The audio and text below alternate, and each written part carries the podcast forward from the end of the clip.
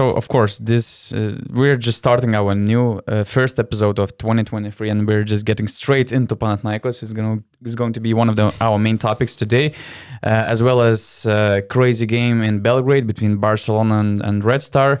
Uh, we have some uh, free agency topics, NBA topic. We will try to rank the best centers in, in, the West, and for sure we'll do a short recap of 2022, and we will give some bold predictions for 2023. So before we start, please subscribe Basket News channel on YouTube. Uh, join Basket News com and Basket News uh, BN Plus community on basketnews.com slash uh, plus for more extra content, uh, including uh, additional podcasts. For example, this week we'll have another Q&A session and the entire episode will be available only for BN Plus members. I believe that we will have some interesting events and stuff inside BN Plus community with some nice gifts uh, with some nice jersey and and a lot of things are going to be uh, there in the upcoming months. So join us not only for podcast, not all the all for the uh, for the ability to win those prizes, but also for some uh, extra features on basketnews.com. So. By the way, I want to compliment yeah. you on a very good interview oh. with Coach Trinchieri. I thank you so much. that listened, was amazing. I listened to the interview; it was so awesome. Uh, of course, it, it's it's easier when you're interviewing Trinchieri, not just somebody else. Yeah, that's true. He gives you so many. You just need quotes. to put him on the right. Yes, exactly. To express. Uh, my favorite himself. question was was the one about Allen Iverson. Mm. My, my, favorite question because his answer uh, was so broad when he started talking about him being a, the GM and what coach he would want to have. And when he explained that I would like to have a coach that one year he can play one way, mm-hmm Second year, he can play in different way. He can play with a uh, quick, uh, small point guard. He can play with a tall, slow point guard, and uh, just basically listening to Trinchieri for somebody who's a basketball fan is it's like music to your ears because you always get some interesting thoughts on, on, different topics. And not only basketball i, I would say he had some things to say about life in general, exactly. not only basketball. It was a great interview. Actually, yeah. I loved it. It's like going to the theater because also in the way how Trinchieri talks, you know, in such a the- theatrical way. Yeah, not not not your usual uh, conversation. Yeah, some, some some some can say that he complained a lot, uh, and there were a lot of complaints, but he also touched some mm, good points and fair points about the current European basketball system. But as, as well as it is also. I, I, wouldn't say that's complaining. I think it's fair. I think some of his thoughts were discussed uh, by this table, like the playing tournament for EuroLeague, the yeah. uh, basketball calendar that does not make any sense and is not uh, player friendly. Uh, also, that uh, players need time off to craft their skills, which they don't have right now in Europe. You need to have a, at least a month off where you can just work individually. Uh, all these things he said more or less were uh, mentioned uh, yeah. by this table by, it, by, us. It was nice that he had a an inner look at yeah, these issues and, exactly. and these points. Uh, and also made. him complaining, I cannot blame him. You look at the state of Bayern Munich this season; they always have five or six players injured, especially when they arrived in Kaunas. Uh, you interviewed him before the game. Yeah, before the game. It was a game, game yeah. day of the morning. Uh, so yeah, morning of the like, game. Th- they were missing five players. Yeah, three of, three of them the were guards, yeah. ball handlers. What do you expect uh, when a coach is in a situation like this? I don't see other teams suffering as much as Bayern Munich is suffering this season, to be honest. So I don't blame him if he does complain at at some point.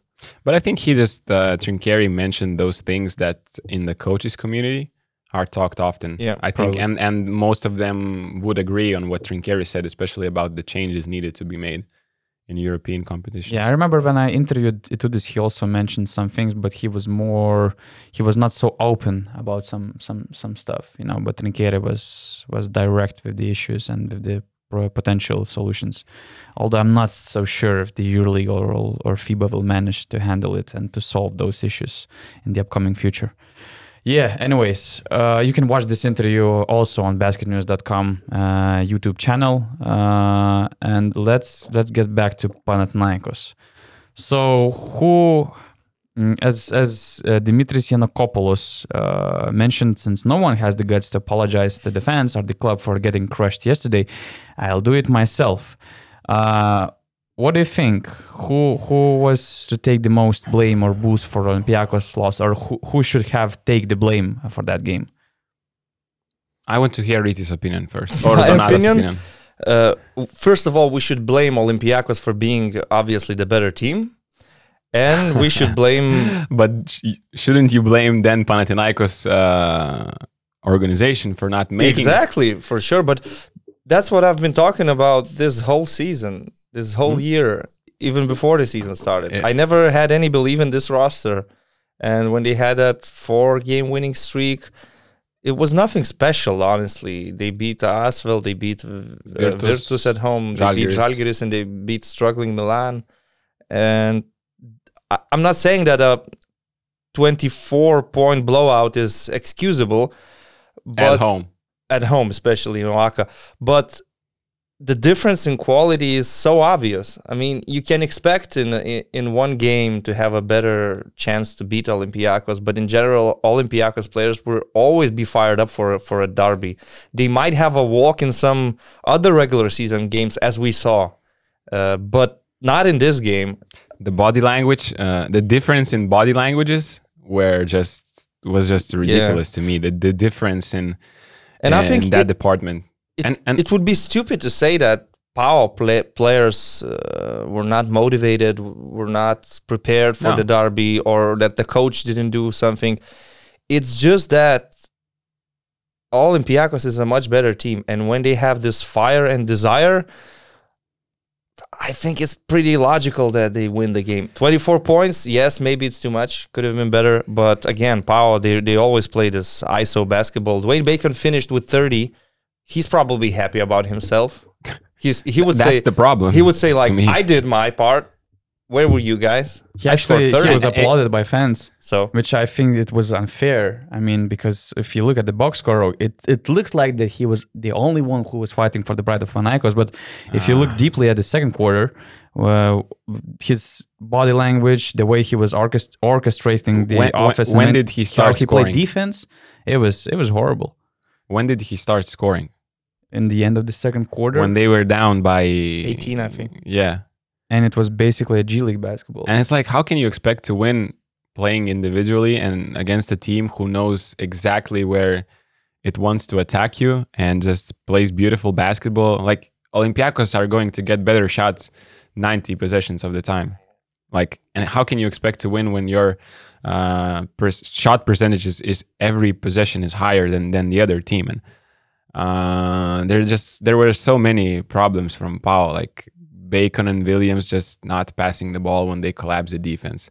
I, I get it, you score 30, but he's taking such difficult shots that your teammates are always like almost every shot Bacon takes is uh, there is a teammate that on the yeah. court with the hands open like this, like passing. Usually the, in the corner. Usually in the corner or whatever. Like in, in a lot of in a lot of situations you see that. And to me, in Panathinaikos locker room, there is there are two teams, if if if not more. Like to me, it seems in my eyes that when they are on the court, they're not playing like as a team. Like you see Olympiacos playing uh, as a team, and on the other side, you just see everyone. Mm, I mean, not everyone, but a lot of individuals that are just you know going with the flow and and and that's it. So how can you win when when you are playing two different styles and it's just really hard. And Bacon hit six from eight from downtown. It won't happen again. He's not that good of a shooter.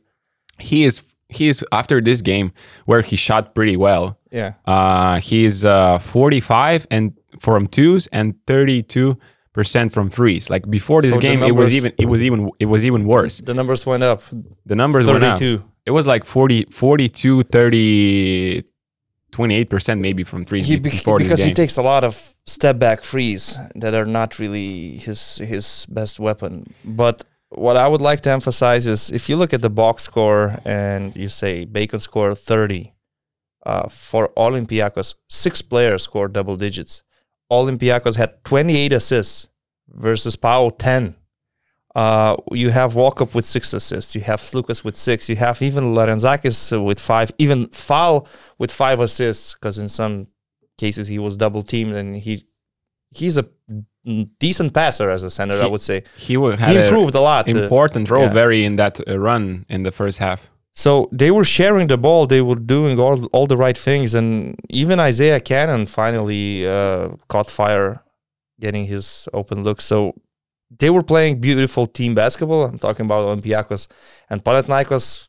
They were playing star ball with one guy that's Dwayne Bacon, and you don't win against Olympiacos in that way. The only way, since you are the underdog, let's let's be clear about that. Pau is the clear underdog right now in this derby.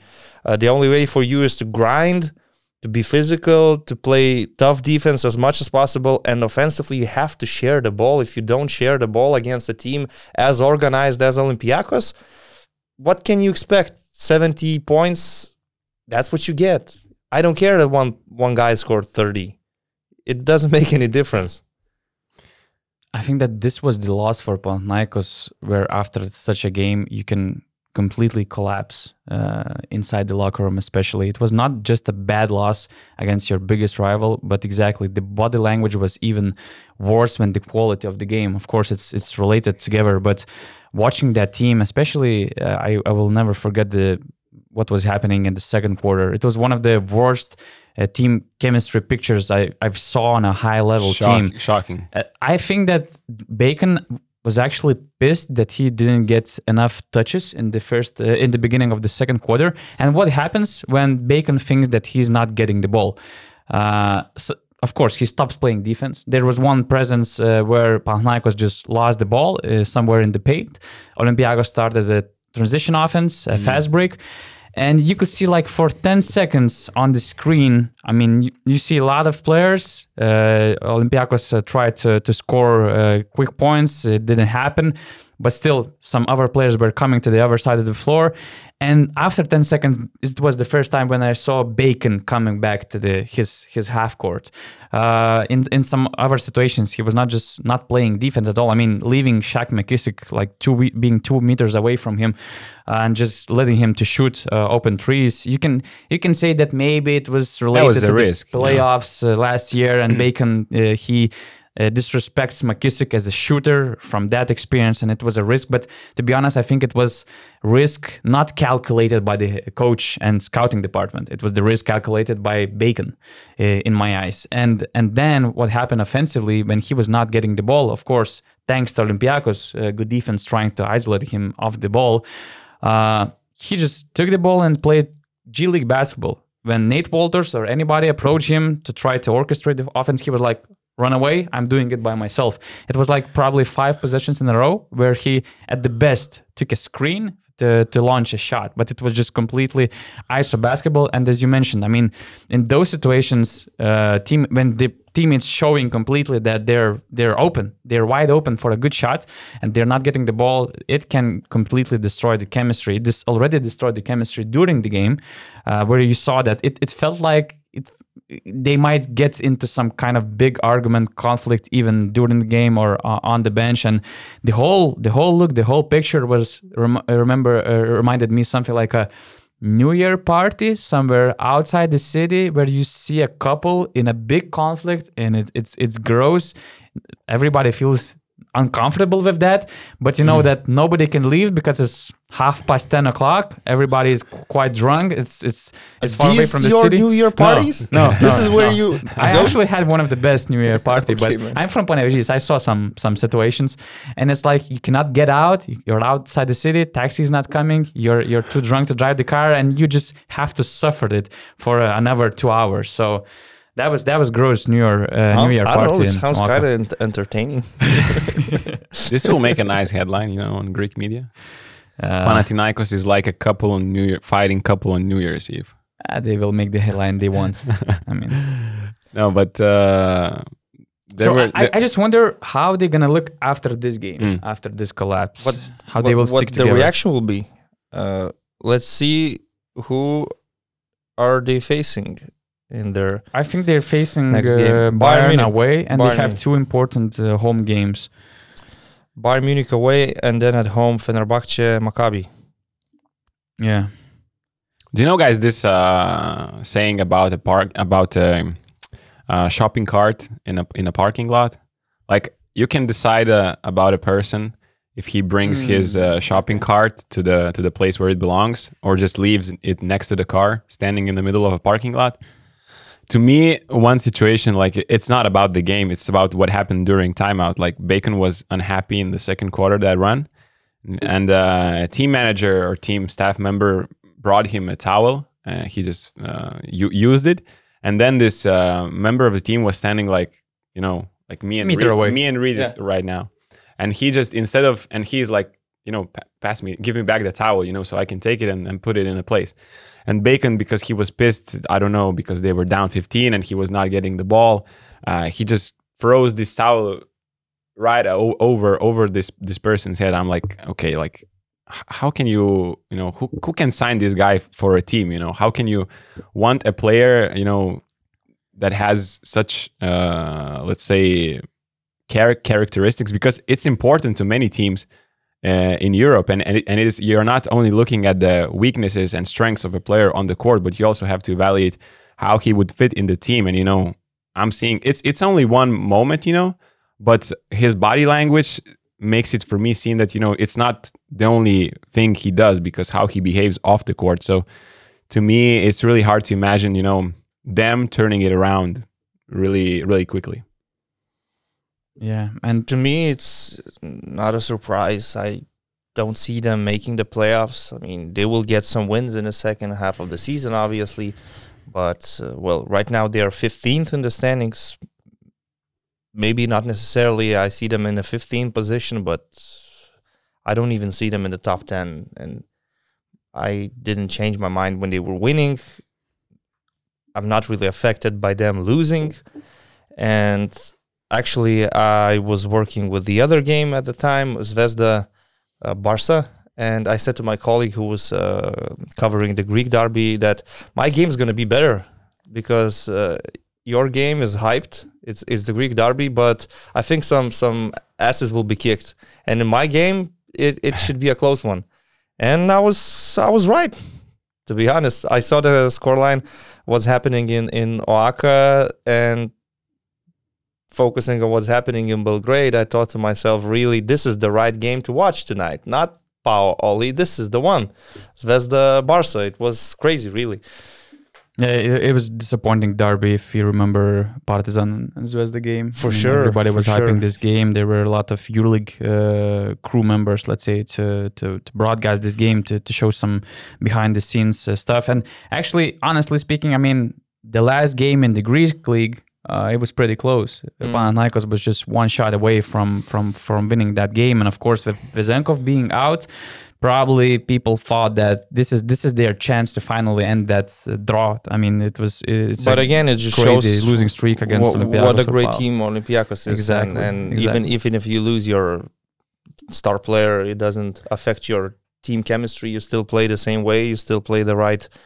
Uh, basketball and we're focusing on the losing side of the derby but if we focus on the winning side again this game just proves that olympiacos is final four material they are so tough to beat and when they are focused focused on the task ahead of them like it's it's just uh, poetry to watch Thomas Walkup doing exactly all the right things that the coach wants him to do whether offensively or defensively. He's like the easiest guy to coach probably yeah. because whatever mission is if, if lock, you would tell him to go the, through the wall, yeah, he would. If he if you ask him to lock the uh, opposition's best player, he'll do that. If you want him to organize the offense, distribute the ball, he will do that. If you encourage him to take uh, spot up shots when he gets the opportunity, he will take those shots. And we see this season, like last season in the regular season, he was kind of struggling shooting the ball, but this season even his numbers are great.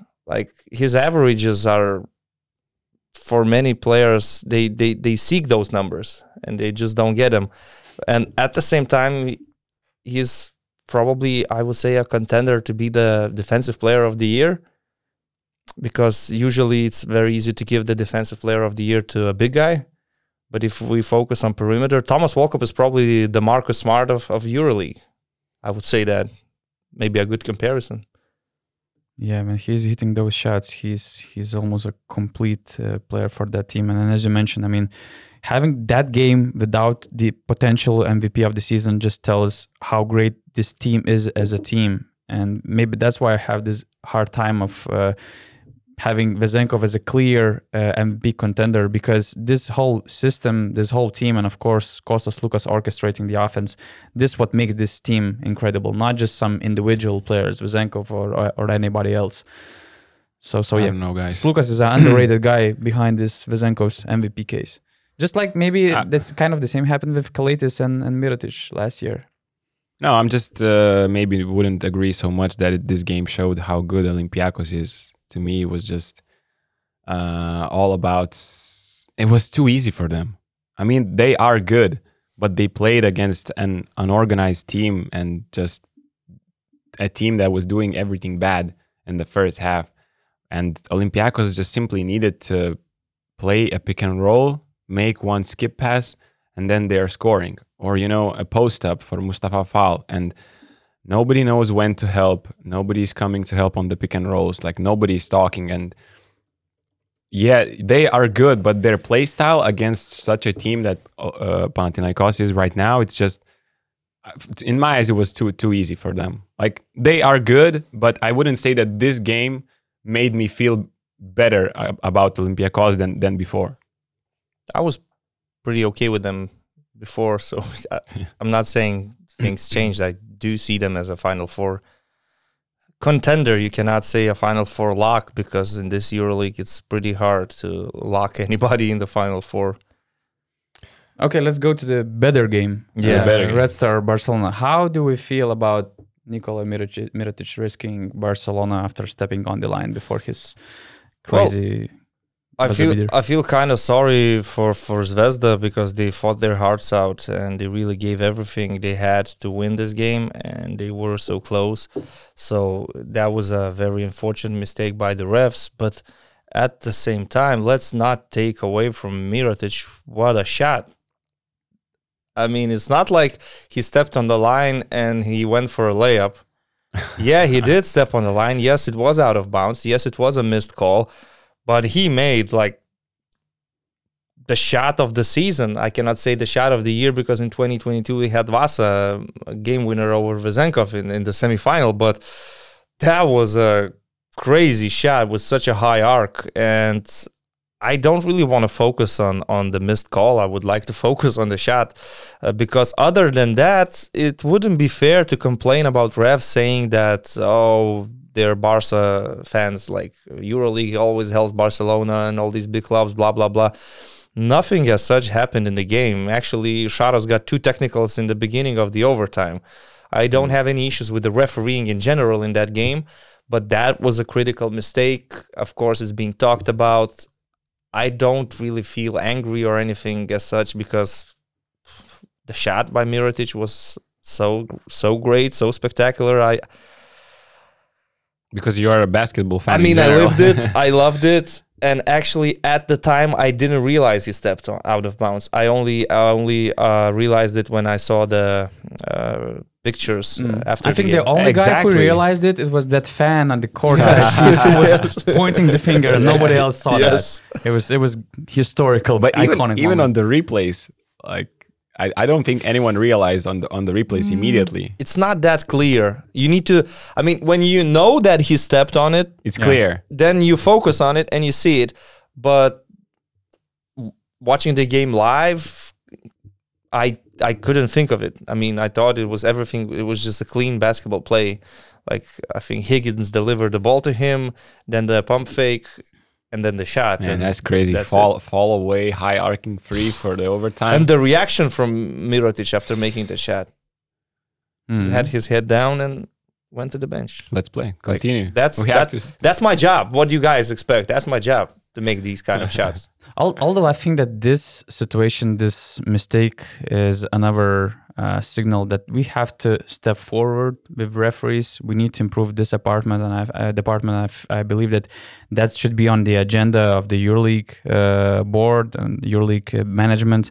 I think it's it's the time to bring a fourth referee put him behind the screen to check those situations to do something like in football to avoid those situations uh, i'm not saying that he should be he should have the same role in, as in football for the entire game but at least for those crucial situations in the last uh, two minutes of the game uh, to call off uh, moments like that if if, if that happens. Uh, because i believe that recently we had some uh, some bad moments starting uh, from refereeing and it's of course it's different different if refs are missing the call when the ball is in play and just let's say Mirotic or that's another play and somebody misses the shot there was foul on called and there's a transition. So you cannot stop the play and then say hey guys that was a foul. Let's let's award him uh, to free throws because maybe in the transition the other team already scored.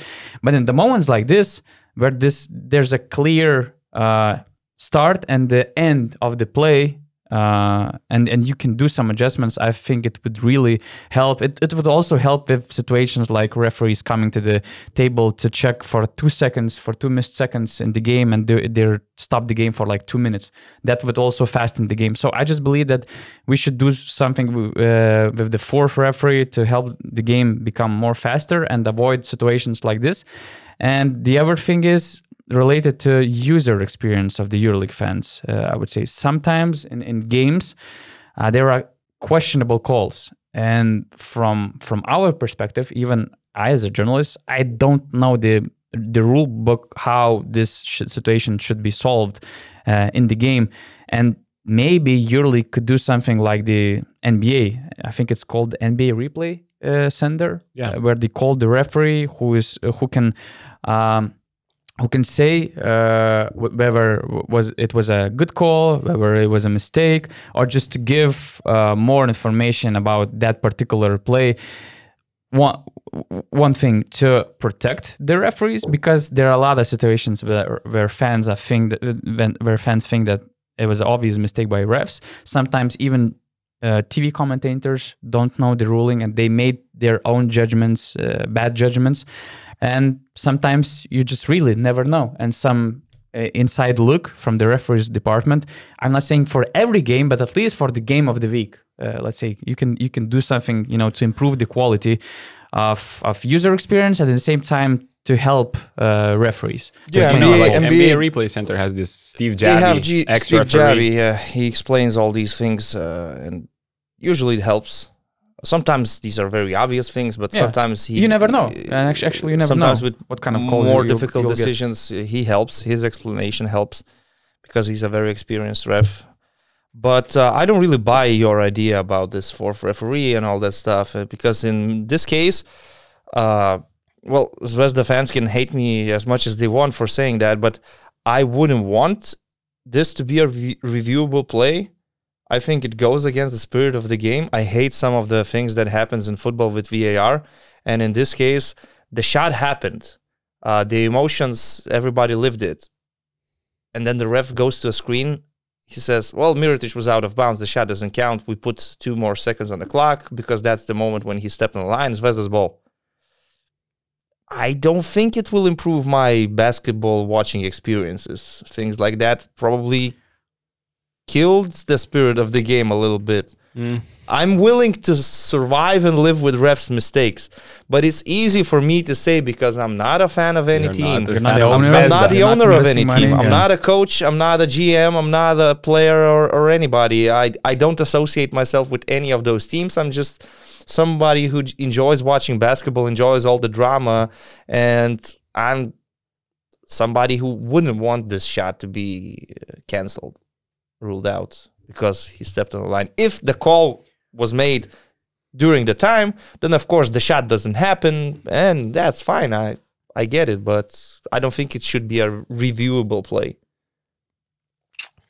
I don't know. To me, Zvezda should have. Uh, they should the have won the game even before that. Like the ref, the, the ref should have seen it, and uh, yeah, they should have won the game.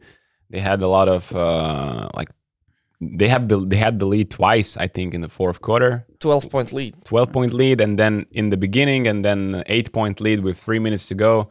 I was watching the game with my friend, and he's like saying, uh, "Oh, the, the game is finished. Like, you know, they make the shot right now. And I'm like, no, no, wait, there's, there's three minutes still left. You know, everything can happen. And uh, they then Sharas used the Brines uh, extremely well. Uh, one transition free, two set plays for him that they usually run. Uh, Barca attacking Zvezda with pick and pops of uh, Sanli. It was quite a theme in the yeah. fourth. Uh, but to me, it was a weird uh, why Zvezda did not foul. I mean, probably uh, it was, I think, Lazic on Corey Higgins defending on the yes. last play. And he was thinking, okay, if I try to foul now, probably Higgins is going to, you know, do this motion, uh, shooting motion and draw three free throws. But he delivered the ball to Mirotic. He delivered the ball to Mirotic, still no foul. And then, you know, th- this is what happened. And I think re- maybe the referee was so. Um, looking at the possible foul because of the time remaining yeah. that maybe he did that that's why he did not see the uh, foot on the line actually so uh, Zvezda played a fantastic game even with Vildoza out from the quite quite the beginning of the game and and to be to plus plus plus 12 against Barcelona with without your uh, one of the two best players to me was that was impressive and that was a really good game and Zvezda is showing really that they are, you know, playoff material. They punished Barcelona's switch defense perfectly. Mitrovic five offensive rebounds, I think. Petrusev was a beast. Petrusev uh, was a beast. They were scoring from the paint. They didn't have three pointers actually. They only made three from twenty, and that's that was the only advantage of Barca because Barca made seventeen. They were hitting shots. Tomas Satoransky had his career record in the first quarter I, I checked, and before this game, his career high was three three pointers in a single game. That happened in 2016. Now he had four in the first quarter. That that was already his career high, and then he didn't score for five hours or something. he scored only in the fourth quarter or, or, in the overtime. But either way, uh, Barca got hot from the very beginning. They uh, built this 11 point lead and then you saw that Vildoza is out. Actually, in the second quarter, he was already dressed in street clothes. It was clear he cannot play. And then probably a lot of people were thinking, well, this is going to be an easy W for Barcelona. Because what can you expect? They are already leading by 11. They're making every single shot. Bar- uh, Zvezda cannot make anything from the perimeter. And they lost Vildoza, arguably their best player but uh, really, a lot of credit to Nemanja Nedovic, how he stepped up in this game. He was a true leader of the team, and he did all the right things. Like when he was driving to the paint, he was always looking for the extra pass, always looking for the cutter. Usually, that guy was Dobric uh, with his uh, backdoors, and Nedovic was dishing assists. At the same time, he was very aggressive, attacking the rim, drawing fouls, making all the free throws. He was playing like a like the heart and soul of, of Crvena Zvezda. And the heart and soul of the last season was on the opposite side. That's that's Nikola Kalinic. And that was a great game to watch, an entertaining game to watch. And I think Zvezda was the better team for uh, three quarters out of four.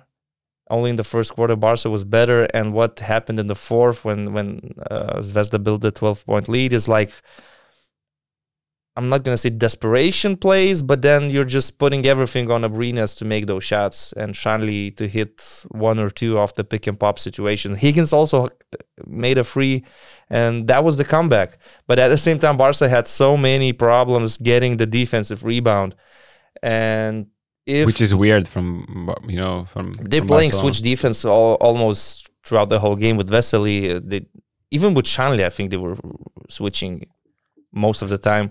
So they had problems with rebounds.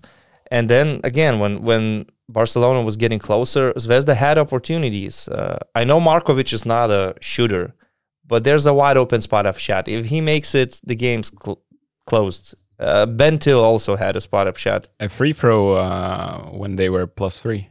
Yeah yeah he missed free throw he made the free throw and the game was over but yeah. he, he missed the second one so so they had opportunities to avoid barcelona even having a shot at overtime Then Mirotic happened, and then in the overtime, it was kind of strange. Šaras getting these two technicals uh, in, in, like 30 ba- seconds. back to back, 20 seconds. Yeah, but Barcelona players were making most of their shots. Actually, f- I think in the first possession, Corey Higgins hit the shot that was kind of similar to Mirotic's mm. uh, fourth quarter shot.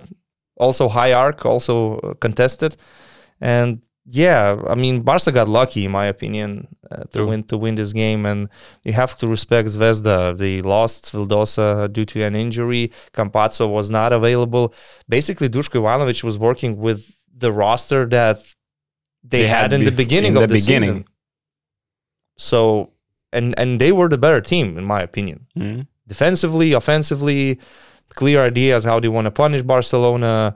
Uh, again, Barca had a plan to play switch all defense, which makes sense when you start with uh, Satoransky, Laprovitola, Kalinic, Mirotic, and Vesely. So it kind of makes sense, but it just didn't work because they couldn't be physical enough in the paint. And Petrusev, I mean, he was showing his talents in in, in this game. Whether that, he played as a four, as a score. five, the guy can score. Yeah, for sure. Can you believe that Petrusev was actually uh, he had the chance to land in Žalgiris, uh, and I would say for reasonable money, but Žalgiris decided to go with Laurynas Birutis. How crazy now it looks like. I mean, okay, not Petrusev instead of Roland Šmits. Uh, no, no. Petrusev as a as a backup center. Wow, somebody to you know Kevarrius Hayes. I mean, talent wise. I heard that there was a, let's say, an opportunity to sign him because, of course, he was coming off a difficult experience in, in Efes. He was looking for situations to get more playing time, to get more opportunities uh, to show what he can he can do uh, on the floor. I mean, him and Kevarrius Hayes would look as a very interesting center lineup.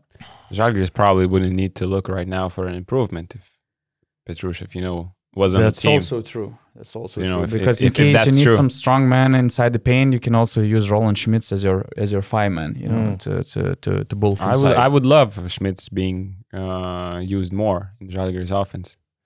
To be well, honest, talent wise, probably there's nothing to say. Petrusev versus Birutis, but we know the philosophy of Žalgiris they always prefer Lithuanian players, so that's what they did. But well, maybe people didn't even expect Petrusev to be so good offensively this season after what happened in Efes. He still has his defensive flaws, I would say. But I would say, uh, you know, in Efes, the problem was the defense. That you know why he was not playing and he wasn't even succeeding and he he wasn't on the court. So yeah. offensively, like you could have seen that he was yeah. he belongs to to to this level. Yeah, and also Mitrovic had a crazy game. Another fighter turn out three pointer. It was actually one of these three pointers was wow, Mitrovic that was crazy. Turn out yes. off the board. yes, I mean, exactly. hell. So that was even harder than the Mirotic shot, and they had much they had harder. Three three pointers. yeah, they had three three pointers, and one of them was was this shot.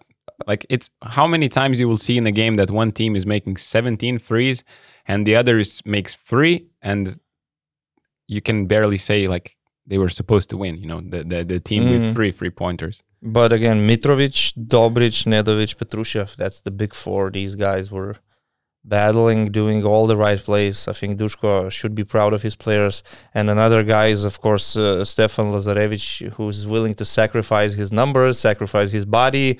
He doesn't care about the stat line. He had a task to guard Vezenkov uh, against Olympiacos. He did that perfectly. Now he had a task uh, with Mirotic. Uh, let's remember that Miro had zero points after the first half. He only started scoring in the third quarter, and Lazarevic was again all over his uh, face. So, um, like, what can you expect when when you have a team full of uh, warriors, full full of team-oriented players? Uh, and now you have the right coach, uh, as we see. So exactly. When Vil- Vildoza gets back and Campazzo starts playing, can expect some some big things. They need com- they need to uh, you know f- fix the papers with Campazzo now with the injury yeah. of those as soon as fast. But just the last thing to add to you, like Lazarevic played 21 minutes, zero zero from zero from the court, two assists, four fouls, minus two PIR. And people who didn't watch the game could say like he played blank mm. minutes. And uh, Branko Lazic, you didn't mention the biggest yeah. fighter of them all, probably. Yeah. 24 minutes, one shot attempt one, from the corner. He missed that three. One turnover, three fouls, minus four efficiency. 0.0 assists, zero and, rebounds. You know, completely empty stat line, but these guys do, you know, you can't the box score doesn't do justice for those type yeah, of players. mm-hmm. for sure. And uh, where they have score 30 points or where, where you finish scoreless? Wow. The box score the box score doesn't give a clear picture and you're right uh, you're the, right the about, conclusion of this podcast. And you're right about Campazzo. I agree that they need him right now because Vildoza's out for a month. Nedovic needs help. I don't think extended minutes of Stefan Markovic is a good solution so you must have Campazzo available in yes, the upcoming ASAP. games. Yeah. We actually mentioned Žalgiris and potential players who could help them to improve their situation, which is already great. Nobody saw them coming. Uh, nobody saw them participating in the playoff conversation. Finishing the year with eight eight. Yeah, and uh, they're tied for the eighth position, they and they're so close to winning in Monaco. Pretty pretty good competitive uh, basketball, and now they declare that they're looking for a potential addition. Addition, uh, looking at the front front court uh, at first because of Tyler Cavanaugh and his injury and unclear uh, timeline uh, for the return. Do you think who do you see as a potential as a player who could really improve them at this point of their season? And do we all agree that they need big more than a guard when you see Keenan Evans sitting on the bench? I don't know if they do need a big more than a guard. I think they need both, but uh, probably they, they should go for a big uh, big guy, somebody who can play in the front court because in the backcourt, at least you have bodies. Mm. I mean, Lekavičius will be back on the court, so you have players like Dimša, Giedraitis, Lekavičius, uh, of course, Evans, the star of the show. You're expecting Brazdeikis to have some sort of improvement in the second part of the season, so at least you have bodies. Because if you look at their uh, front court, well, they're lacking bodies. Uh, since Cavanaugh's out, you're playing Šmits as a four then Ulanovas has to cover some minutes as a four, and at center you only have Hayes and Birutis. So uh, the first signing should be a big guy, and uh, knowing it's Žalgiris, it, it won't be some expensive signing. It won't so, be Singleton. It won't be Jabari Parker. Yeah, so Singleton obviously is, is too expensive right now. Although we thought of him as a as a possible solution. Uh, so then, if you lower your expectations, you go for James Gist as a veteran player. I'm not sure who's available in the free agency market. I don't think that Žalgiris right now is in a position to pay some buyouts to, let's say, Spanish league clubs like they did with with Deon Thompson some years ago. Mm-hmm. So, yeah, ideally, I would like to sign a guard and a power forward slash center. But in this case, probably first of all, we're expecting a big, big guy. Mm-hmm. What do you think? It's just so hard to me, like I said to you before, it's so hard in Europe actually to improve the roster during the season. Because in the NBA, you have, you know, trades, you can have trades, you can have, you know, signed players from Europe. Uh, here, and you, and you have many more, much more teams. Here, it's so hard to take a player from a different team, even if he is struggling, you know, let's see Deshaun Thomas's case. And, uh, and it's just, you know, Champions League or Euro Cup players that are coming straight into the EuroLeague for the first time, you know, you don't know if they are even going to improve your team, even if these, you know, the top best players, because it's just, you know, the uh, adjusting phase that that the player has to go through and uh, et cetera, et cetera. So uh, I believe that uh, they need improvements uh, as soon as possible in the front court. Like in the backcourt, you have m- more bodies and you have a system that is based on Keenan Evans, so you can uh, surround him with the defenders in the second and third position that can uh, that need to only you know score from a spot up threes, you know, and and and the system is working so far. We see, but you know you have only three players right now in the front court, and that's that's not enough. Uh, it's good at, uh, against Monaco because you know you know Ulanovas is good at the four because uh, in Mon- Monaco has John Brown at the four who doesn't really play with the ball. And so, then they play Blossomgame.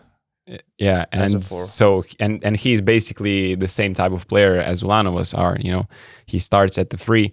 So, but if Žalgiris, let's say, meets a team who has a power forward who is really scoring in the post, and he and Ulanovas has to guard him, you know, I see that as a as a as a problem. So uh, four and five would be ideal. Deshaun Thomas would be ideal, but I think he's you know too expensive and doesn't really uh, go away from Milano. Yeah. Or he had some decent performances recently. Yeah. yeah. The, the thing Milan. is that it looked like Deshaun Thomas was on the move because he was not getting playing time uh, in in Milan, and there was a lot of interesting from from the other EuroLeague teams because we all remember who Deshaun Thomas was like half a six, year ago. Six months ago, he was uh, balling against Barcelona yeah. in the in the quarterfinal series. But but the thing is that especially after the last game where he got praised by Ettore Messina, and from what I heard recently, it's way more likely that he will stay in, in, Milan until the end of the season, especially now where, where they're missing bodies. Although you can say that when all the injured forwards will come back, his playing time might be very limited. But at this point of the season, Milan really needs him. Ettore Messina still believes in him. So let's wait and see uh, where it, it goes. I mean, you so just who, mentioned a good thing. Who are available from the market, from EuroLeague teams? How do you like? That's the problem. How do you okay, know that? Achille Polonara might be available. Uh, Ataman already told that he's unhappy with his role. Uh, he he told that his his work uh, his agent is working on trying to find him a better situation. Uh, but at the same time, I think that he is just too expensive uh, for Žalgiris. And if Polonara is leaving uh, back-to-back champs, he's definitely looking for some other situation. Mm. For instance, playing uh, under Duško Ivanovic, who, who had really good time uh, when he played in Basconia. So, from Žalgiris perspective, it's a, it's a big question because not only Žalgiris, some other teams are looking for improvement in the fourth position, and the market is is so is so bad for them because you cannot sign any solid uh, uh, player who will for sure improve your team. Even Chris Singleton, it, it might be that Chris Singleton start will start playing good basketball only when the playoffs kicks in or the final four like mm. like the last year. So it's it's it's a tough situation to improve the EuroLeague team, whether you're Žalgiris or a team like Efes, Monaco, or, or, mm. or, whatever. I remember 2019, 2020 when Žalgiris actually made a very solid addition in the middle of the season when K.C. Rivers? Rivers joined the team. But not always you will have these players available uh, in January. So I'm I'm but, uh, thinking it was K.C. not like Rivers. K.C. Rivers was on the top shelves of the market. He he he had some uh, injury problems, some in bacteria or, or, something, which that's why he was ruled out from Panathinaikos. Yeah, no, he was barely making the EuroLeague, and he still had to so be proven. That's what uh, I'm saying. You need yeah. some luck to, yeah, yeah. to to have a successful signing in January.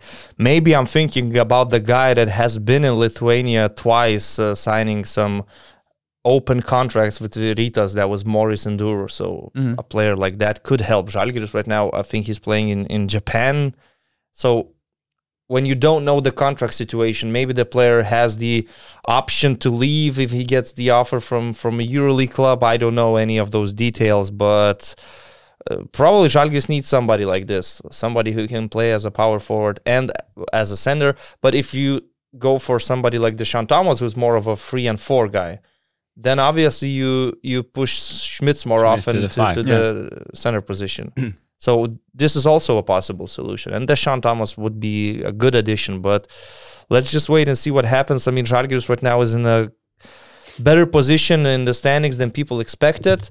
At the same time, some people are raising unrealistic expectations to make it to the final four in Kaunas. Uh, Paulius Motiejūnas is usually uh, very pragmatic. He doesn't make uh, emotion yeah. decisions based and on he, emotions. They won't find so some betting company which it's not like they're gonna get two million yeah. euros all, all, of a sudden. So from Meridian uh, yeah. To me, the only the only regret is that they didn't beat Monaco because Monaco will not be that beatable as they were on the evening because they didn't have Jordan Loyd. Mike James was not really well physically he wasn't in the game, but mentally he wasn't. And Žalgiris was leading for most part of the game. They were hitting shots with good numbers, especially in the first half. So that was a very good opportunity to get a win against one of these elite teams away from home, and and they didn't do it. It was just the same wasted opportunity like for Red Star against Barcelona. These both teams had the win in the in the. But Red Star was unlucky, and Žalgiris they had the luck in their own hands, and they just threw it away, in my opinion. Yeah, and Mike James is a, a unique, guy, unique guy. It was the first game for him, and the first game in five years where he ended up the game without a field goal, which actually tells a lot about how great the player is if we make those calculations and those counts. Oh, Mike James didn't make a field goal, and it happened five years mm-hmm. ago last time. Then he travels to Athens. He brings Donta Hall to, to show him a Greek derby. Of course, the experience fails yeah. with this uh, crazy game in, met in. Spanoulis? He met with Spanoulis, and I just wondered, you know, I, it was a kind of unexpected uh, you know, meeting between two of them. They played for different teams. Of course, they are both greats of the EuroLeague. I just never thought that they get along together. And I was thinking maybe Mike James is thinking about some some other moves in, in his uh, post retirement. he mentioned that he should be a good GM, having an eye on Keenan Evans uh, before the season started. Now he's meeting with Spanoulis, maybe taking some advices about head coaching. I don't know. I think he wrote it's crazy that on my day off I went to a game and to a practice because oh. met, met Spanoulis, as I understand, in in, yeah. in, in a practice gym. Uh, but this also has to be addressed. That offensive foul call on Mike James oh. is bullshit. Bullshit. Absolute bullshit. And after that, he technical was well deserved. Well, for sure, of course, he threw the ball. Bullshit, yeah. He threw the ball, but the call.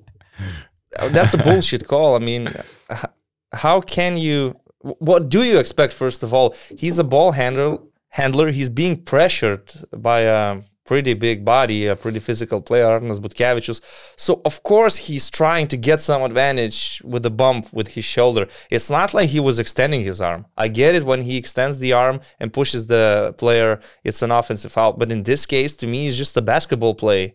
And giving a third foul to a star player. This again shows you the difference between your league and, and, and the NBA. I cannot see in the NBA, for example, well, the, you have six personal fouls. So let's say uh, it's the fourth foul on the table. And do you imagine a ref giving a charge in that situation to mm. Giannis, to Doncic, to LeBron? It's impossible. Star so, players are not getting uh, called for, for that foul. Yeah, and no player should be get called players. for yeah, that yeah. foul. I mean, I don't no. care. Even yeah even the simplest of point guards shouldn't be uh, punished for just using his shoulder to to draw the contact and get some more space. This is like exactly what they tell you to do in basketball school when you are pressured against you know some the, let's say the best defender on the other team. Yeah, the coaches say to you, don't dribble, you know, between the legs, behind the back. Don't try to switch directions three times. What they tell you to do is you take the ball, you choose one side, you sprint, and then in the end, when you cross the line, you bump the guy, and you get some uh, time to or, uh, organize the game and organize the set play and pass. You know, make yeah. make the entry pass to the set play, and you do this when you play. Uh, you do this like five, six times per game. You know, when they're pressuring you, and no one is ever getting f- called for a foul, like you said. Yeah. If you like do this movement, full hand swing, then yeah, that, that's a foul. But when you bump with the shoulder like like that's in in, a, in how football works no? Like you know you don't if you can you can bump with the shoulder you but can it has use to be shoulder, shoulder to shoulder. shoulder to shoulder. But yeah. it was it was kind of you know shoulder to shoulder yeah, because yeah. just was right here it was just a basketball play nothing nothing more than that and uh, then you give the charge and then the technicals i mean the and reaction was unacceptable. Of course you you must punish him with the technical. There's no other way but uh, the reaction was summoned by the bad call before that guys we're short of time so maybe let's wrap up 2022 what would be your top three basketball memories? I have uh Micic step back game winner in the yeah. final four.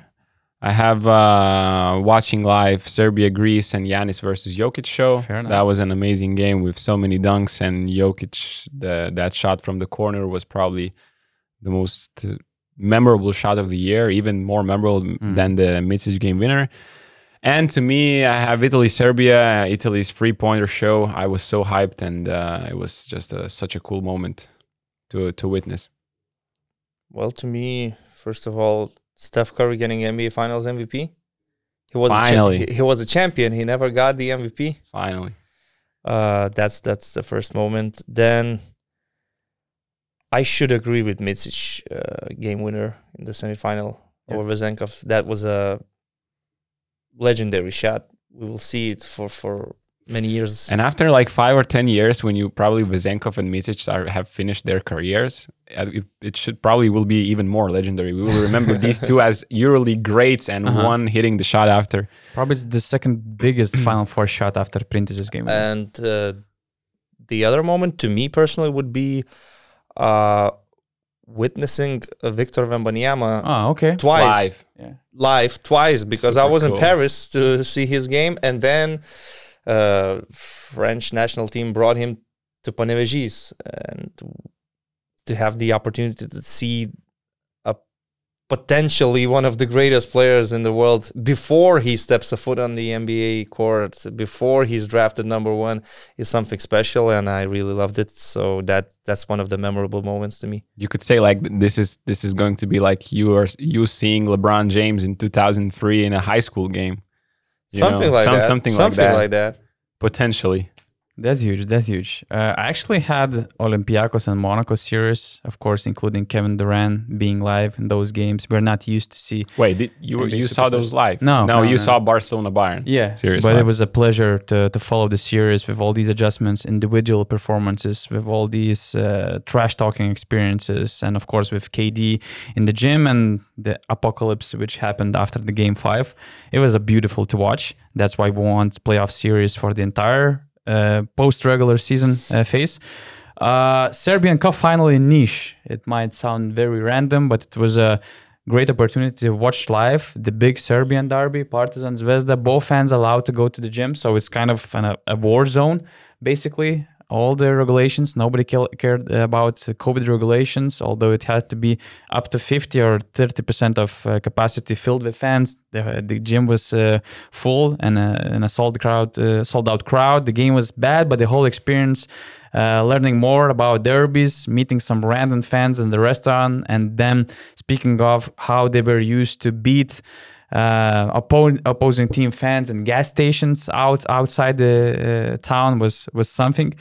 Uh, also, uh, Eurobaskets, the whole Eurobasket experience, and I thought about this one particular moment, and probably it was a post game interview. The, the, the whole memory starts with Vilnius, friendly game, Spain, Lithuania. And after the game, I'm doing a short interview with Sergio Scariolo. He's sitting on this, I would say, uh, chest. Uh, probably it's some uh, audio system or, or something of, of the arena. Uh, he's just sitting there and he tells me how painful, how stressful it is to watch Serbia versus Slovenia with so much talent on the court. And he has to deal with this roster. He has to build some team with that team, a lot of new players, uh, with a lot of players which a lot of basketball fans all around the Europe uh, didn't know nothing about before the Eurobasket. And then you see him, you know, celebrating the Eurobasket title with amazing coaching decisions and, of course, with amazing team efforts throughout the whole competition. And of course, it includes all these memories about big teams and big players like Greece, Slovenia, and Serbia. So that was a hell of a year, and I'm even missing, you know, in my top three, I'm missing Wembanyama, I'm missing Micic. So a lot of excite- yeah. exciting things had happened in 2022. So just one last note from me, you know, listening to what we mentioned as the best memories, we should, we have to go to watch more game lives because we all included, you know, you mm-hmm. watching Wembanyama live, True. me watching Giannis versus Jokic live, you watching Eurobasket and, uh, and Wembanyama and Serbian Cup, yeah. Serbian Cup game. So uh, a 2023 resolution to watch more game lives. Yeah. That does does not, does not depend on sound realistic for no, Rytis. I think I have a I usually have a week off after the EuroLeague regular season. So then I go uh, to watch NBA playoffs. I don't know. nah, I, I usually go to some countries uh, to see uh, UEFA Champions League or something like that because I have a final a whole week. No, it's not the final. It's it's usually quarterfinal stage when when EuroLeague's oh, regular, regular, regular season, season okay. finishes. I, I, thought in April. Four. Then you have a week without EuroLeague, and and then the playoff starts. I, I get this mini holiday uh, vacation, or you could say. Yeah. It, it is. Do you have an another five minutes for a short yeah. ball predictions for 2023 yeah, let, because let, you have to leave for for a football game? let's go. Five minutes is yeah. something I can survive. So let's go shortly, everybody, with with two bold predictions. Um. Well, first of all, I would say that Baskonia and Zvezda makes the playoffs.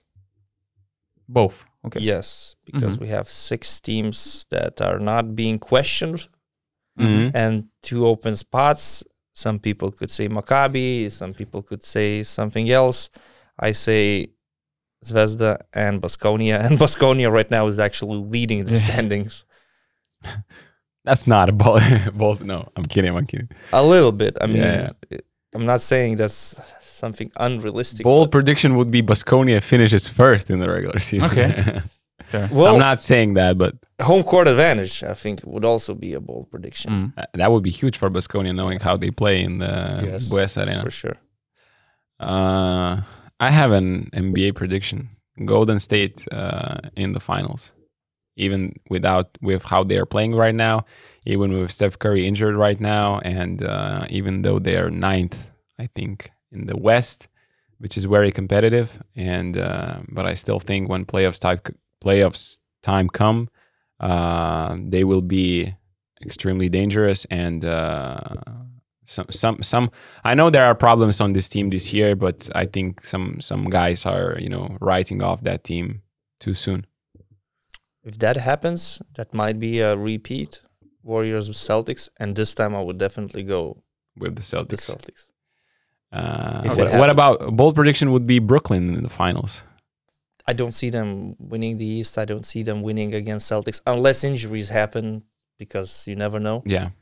But they're clicking. But right it's good now. to see them uh, finally, yeah. uh, finally forgetting all the let's say bad stuff uh, off the you court know, like and I finally concentrating on basketball. Like I say about Brooklyn, they are always one tweet away from blowing the team. but right now things are clicking. Jacque Vaughn is is getting a lot of praise and they're winning games. They have a like 11 or 12 game winning streak. Yeah.